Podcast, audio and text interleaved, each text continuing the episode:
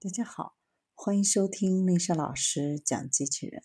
想孩子参加机器人竞赛、创意编程、创客竞赛的辅导，找丽莎老师。欢迎添加微信号幺五三五三五九二零六八，或搜索钉钉群三五三二八四三。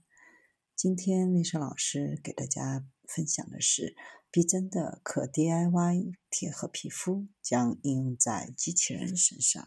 国外一个研究小组研发了一种人类皮肤的界面，可以通过触摸、按捏、瘙痒、柔感的背面来控制机器人等智能设备。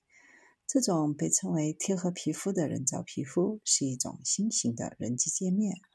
在机器人领域，人工皮肤的设计研究已经有很长的历史，要么是为了帮助探索环境，要么是为了赋予机器人类似人类的感知能力。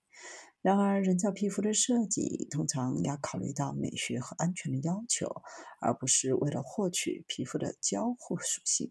这些交互属性对人机交互特别有用。抓、拉、操纵有弹性的肌肤是使用智能机器人吸引人的方式之一。谁不想挠一下来获取反馈，或者捏一下来互相逗趣呢？而且最重要的是，这种皮肤还可以自己制作。研究人员使用了一种叫做龙皮的硅铜物质来制作逼真的纹理。首先创建顶部的纹理层，表皮层是通过将龙皮硅铜与米色颜料浇筑在一个类似皮肤纹理的模具上形成。定位电极，一旦固化，顶层就被定位在窗格，纹理朝下。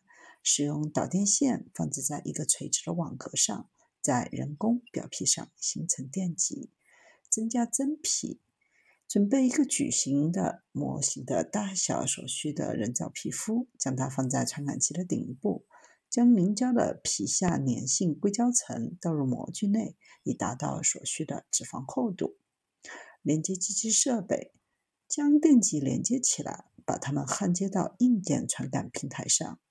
塑造皮肤，为了改善界面的视觉外观，多余的硅胶可以在折叠到皮下层的侧面，并用硅酮胶粘在之前进行修剪，并且在营造皮肤上可以增加颜料或化妆品，呈现出肉色的色调变化，从而增加拟人化的程度。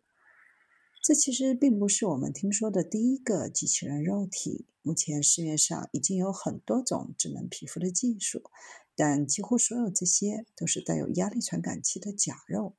感应触碰的机器人和具有互动肉体的机器人之间的区别是巨大的。